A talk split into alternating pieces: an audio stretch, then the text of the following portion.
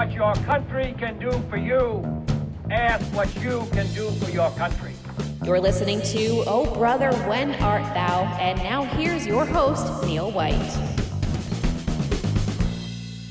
Welcome to Oh Brother, When Art Thou? I'm your host, Neil White, joined as always by my brother David. And David, we're recording this podcast a little bit earlier than usual because I am headed to Aruba where it is nice and sunny and warm and there is no snow. So I just wanted to rub that in a little bit. Thanks for that, Neil. Anytime, buddy, anytime. If our podcast listeners are already somewhere where it's sunny and warm, well, we're jealous of you, but uh, me not quite as much because I am on my way to a whole week of vitamin D. Can't wait. Uh, but in the meantime, David, we've got a podcast to do. You ready to talk about some history? I suppose I could talk about some history, Neil. All right, then. I have to ask you the question that's in the title of the podcast Oh, brother, when art thou? Neil, it's the 14th of March, 1793 and just outside of Queenston, Ontario, Chloe Cooley, a black woman, is being dragged forcibly into a small boat bound for the United States against her will. This doesn't sound good at all, David. Of course, in 1793, the United States is still a slave country. It's even worse than that, Neil. In 1793, Canada is still a slave country, and in point of fact, Chloe Cooley is a slave. So this is not a good situation at all. What led to this, David?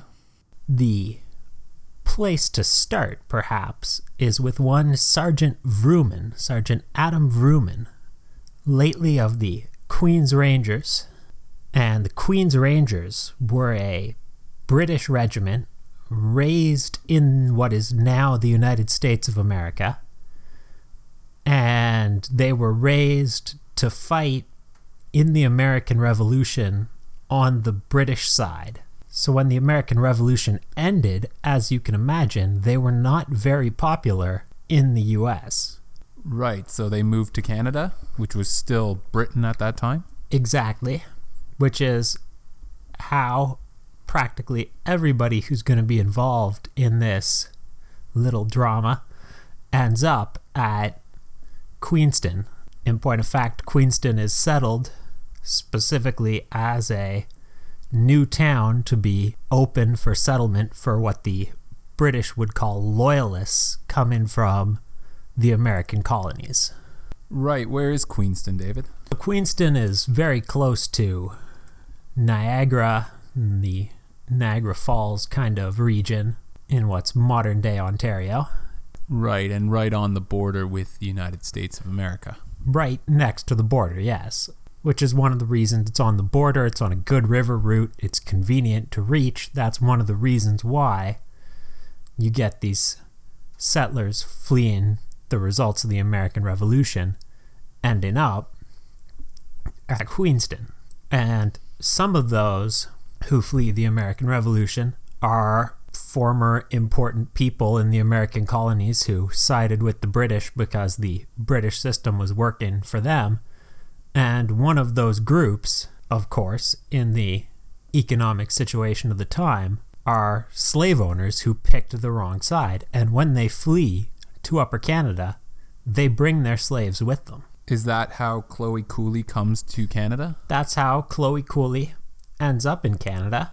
And very shortly after her first owner arrives in Upper Canada, he starts worrying that in this new environment where slavery before the arrival of these loyalists has been very uncommon, not unknown or illegal, but extremely rare, he's worried that he's not going to be able to make the kind of money out of owning slaves that he previously did, and also that it's not going to be socially accepted in the colonies.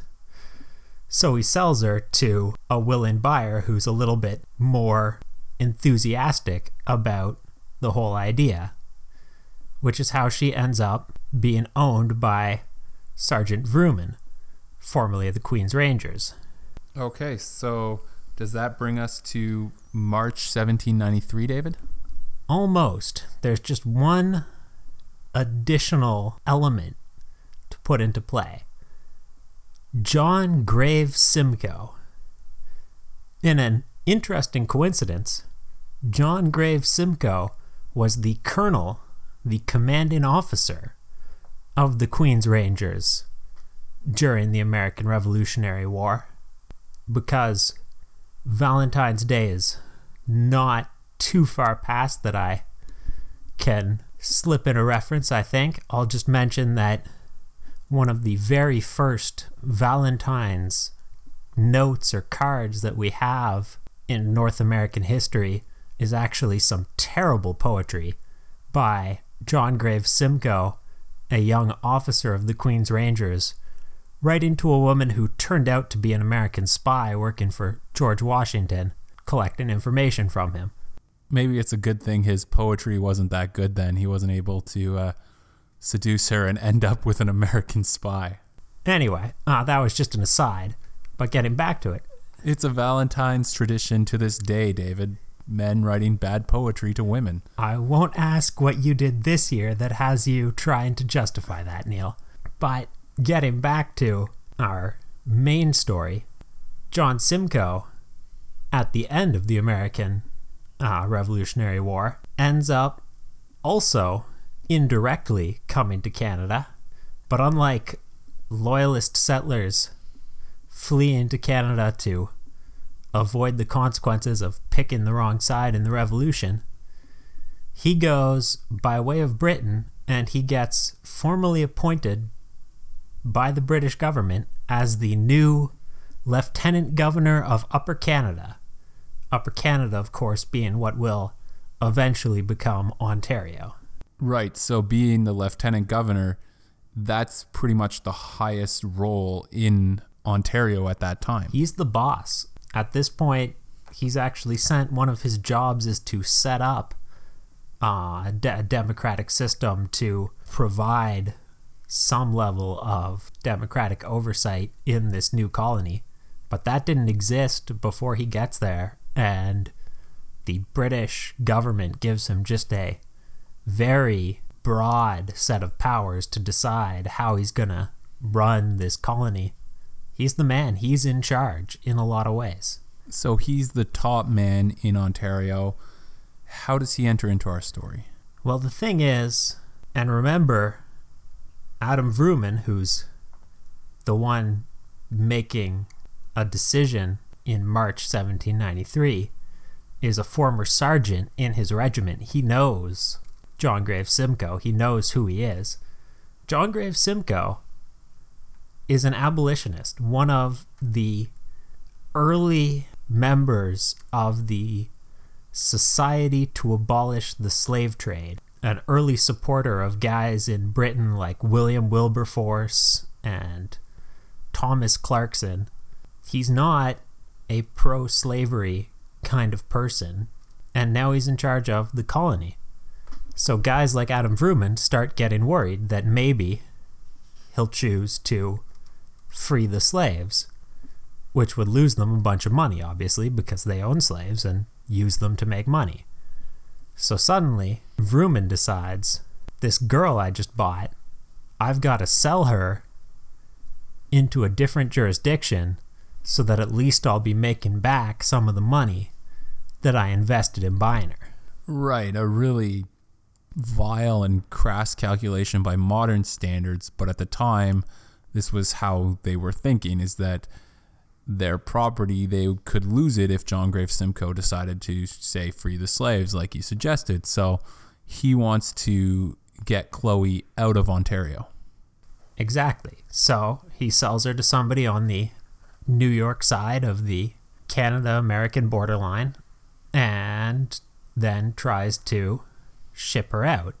But Chloe Cooley has also heard that John Graves Simcoe, the new lieutenant governor, is a known abolitionist. She doesn't want to go. Even more than just the general, nobody wants to be treated as property and sold away from their home. Not that this is her original home, but certainly it would be traumatic. But she's got a more immediate point, which is she doesn't want to leave because maybe if she gets to stay, she might get freed. Yeah, of course, that would be a crown jewel for her, a good reason to stay. So, what happens, David? Well, there's a guy watching all of this. Another former Queen's Ranger They're everywhere. around Queenston, which was settled largely by people from the regiment or their immediate families. Yes, they are. But he's different from Adam Vrooman, not just in the sense that he doesn't own slaves, because Peter Wilson is black. So, he was a black member of the Queen's Rangers. That's right. They may have been fighting for a government which absolutely permitted the enslavement of persons of African descent, but that doesn't mean that they were too proud to recruit soldiers of African descent. So, Peter Wilson's a free man after his military service, or is he still in the Queen's Rangers? He's a free man, his military service is over, he watches this happen, and he just can't intervene. Vrooman has brought some friends along to make sure that this all goes smoothly. The potential buyer has also brought some thugs along.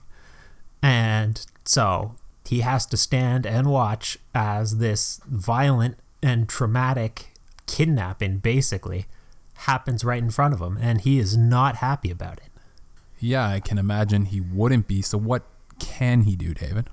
Well, he too knows something about John Graves Simcoe and his rumored abolitionist sympathies. So, what he does is he heads to York, to what would become Toronto, the capital of Upper Canada, to go to the lieutenant governor and make a complaint, make an appeal, ask that some kind of justice be done uh, to respond to this outrage. Would the Lieutenant Governor, David, meet with Peter Wilson, a ordinary man, even if they had served in the same regiment during the war? Well, it's hard to say, but as it happens, Upper Canada, like any British colony of the time, is a society ruled by laws. And one of those is that you're allowed to make petitions of complaint to the government. And that's exactly what Peter Wilson does. He finds somebody else who happened to be present and witnessed the event to get a eyewitness backing him up and he makes a complaint arguing that he thinks that what happened was criminal and asking that the lieutenant governor in his role as the attorney general of the province bring a prosecution do something about this And does the Lieutenant Governor do something about it?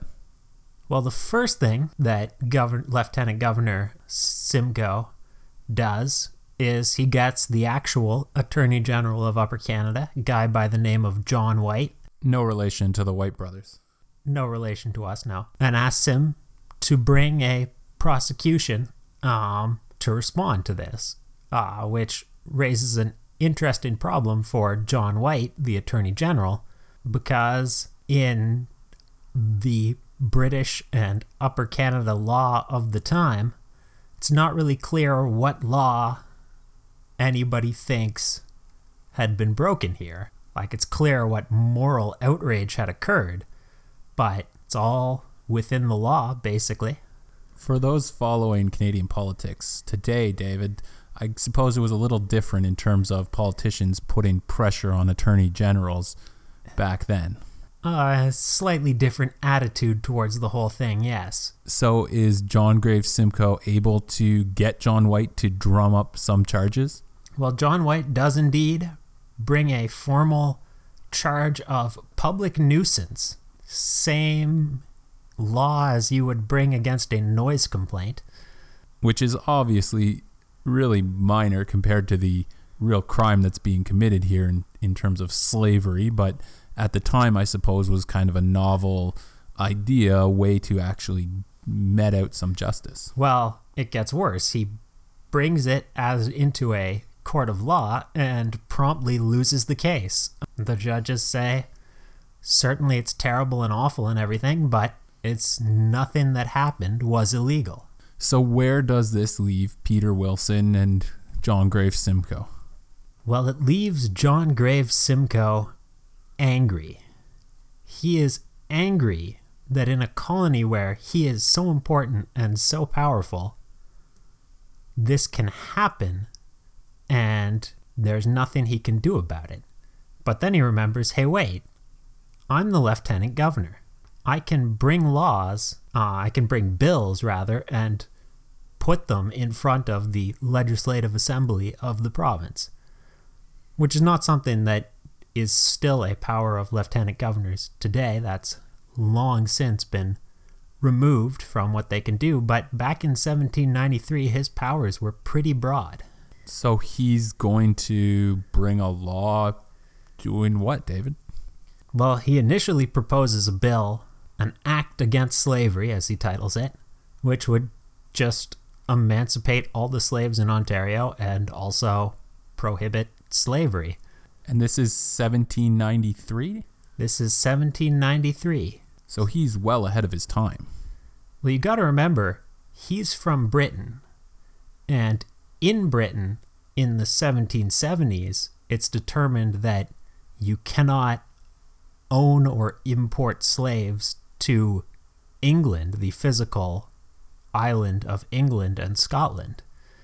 So, in that sense, this is actually pretty normal. It's just that the British Empire, which included major slave owning regions, including the Caribbean islands, which were notoriously a hellhole, which thousands of slaves would be shipped in every year and just die working the sugar plantations in terrible conditions. The law was specifically only for England and Scotland, not for the rest of the British Empire. So it continued on in terrible ways in terrible places. But this idea, the very first abolitionists, as I've said, guys like Granville Sharp, William Wilberforce, Thomas Clarkson, John Graves Simcoe actually knew some of those guys. So, in that sense, it's not so remarkable after all. Okay, so what ends up happening then in Ontario, David? Well, the legislature hates the bill as written, as initially proposed. Is there a reason for that? Are they, you know, bought out by slave owners or is it something to do with the bill? Well, let me give you just one little fact. So, Sure. the Legislative Assembly has two houses, just like modern legislatures. One of them would be like our House of Commons in the House of Parliament, called the Legislative Assembly itself, and then an upper house known as the Executive Council. So there's 25 people on the Executive Council. 12 of them personally own slaves. So almost half, really half.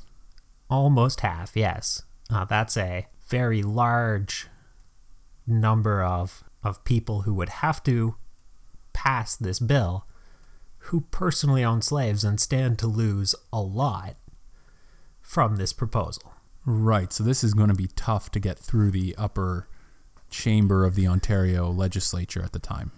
Exactly. And even in the Legislative Assembly itself, the lower house, which is much more lower class as well as lower house, and does not include nearly as many slave owners as a percentage of its makeup. There's still a lot of the members are recent immigrants from the US, where slavery is legal and normal in many cases. So there's not a huge body of support to pass the bill as written. But this is when John White re enters our tale. As the Attorney General, he's also the legal advisor for John Graves Simcoe on basically everything. And he suggests a revised version of the bill, a rewrite, where they're going to ban the import of slaves into Upper Canada in any form ever again, and also announce that anyone born from the entry into force of the act forwards in Upper Canada cannot be a slave for life. They have to become free when they become 25. So everybody who currently owns slaves will continue to own those slaves, but there will be no further slaves in Ontario, either from importation or from children being enslaved.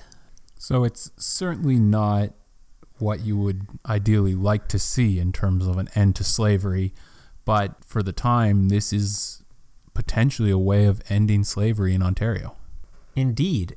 And in a positive, happy little note, it passes, and by doing so, I've mentioned that England and Scotland also had laws banning slavery on their territory, just as Upper Canada now picked up. But those laws had been determined judicially. There had been court cases where judges had said there's no specific law legalizing slavery, and also slavery is just kidnapping people basically, so you can't do it uh, without a law legalizing it. But this was the first time in the history of the British Empire when slavery had been ended by the positive act of an elected legislature. Wow, so this is the first act that actually goes through a legislature rather than going through the common law and the judges to end slavery. That's quite the accomplishment, David, and all because of Peter Wilson and what he saw happening to Chloe Cooley. Exactly. What a great story, David, for Black History Month here in Canada. Thanks for telling us. Always happy to share one of these stories, Neil. Well, we're coming towards the end of the podcast, but we do have a quiz, as we always do. Uh, we're going to play another quiz, David, like the one we played last week about famous firsts. So this is the second time we're playing the first quiz on the podcast. Make sense? Makes sense to me. All right. What decade did a woman first win the Pulitzer Prize? Huh. That is a tough one. I really don't know, so I'll take a wild guess and say the 1920s. You're right on, David. You're good at guessing in this uh, famous first game. Apparently.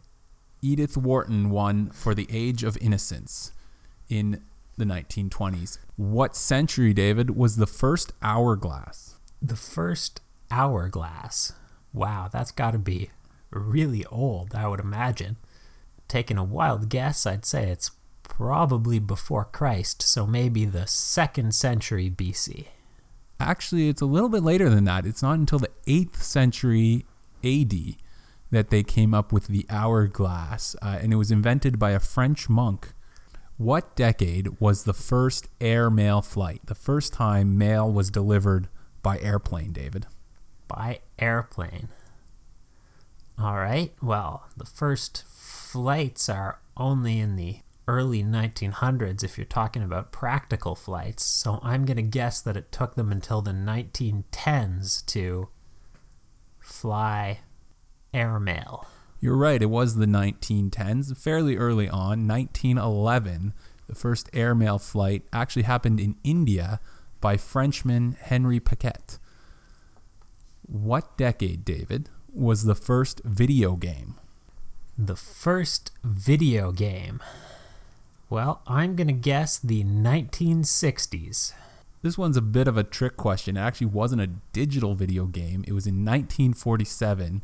It was called the Cathode Ray Tube Amusement Device, and it was a missile simulator that used analog circuitry. So a bit of a trick there because it wasn't a digital video game like we're used to playing nowadays. Our last question here in this quiz, David. What century was the world's first opera? The world's first opera. Moving from video games to operas in terms of amusement. Well, I'll make a wild guess and go for the 1400s. It's actually a little bit later than that. The 1500s, actually almost the 1600s, is 1597. Jacopo Peri of Italy wrote Daphne, the world's first opera. Thanks for playing the quiz, David. Always happy to, Neil. And that brings us to the end of the podcast. Make sure you subscribe wherever you listen to your podcasts. And please, if you like the podcast, go ahead and rate us. And you can also reach out to us on social media at When Art Thou or by email, oh brother, when art thou at outlook.com. I'm headed to the beach, David. I'm going to download a few episodes and uh, go listen to the podcast somewhere where it's sunny. I certainly needed to hear that, Neil. I hope you enjoy the cold weather and uh, thanks for listening, everyone. Talk to you next time.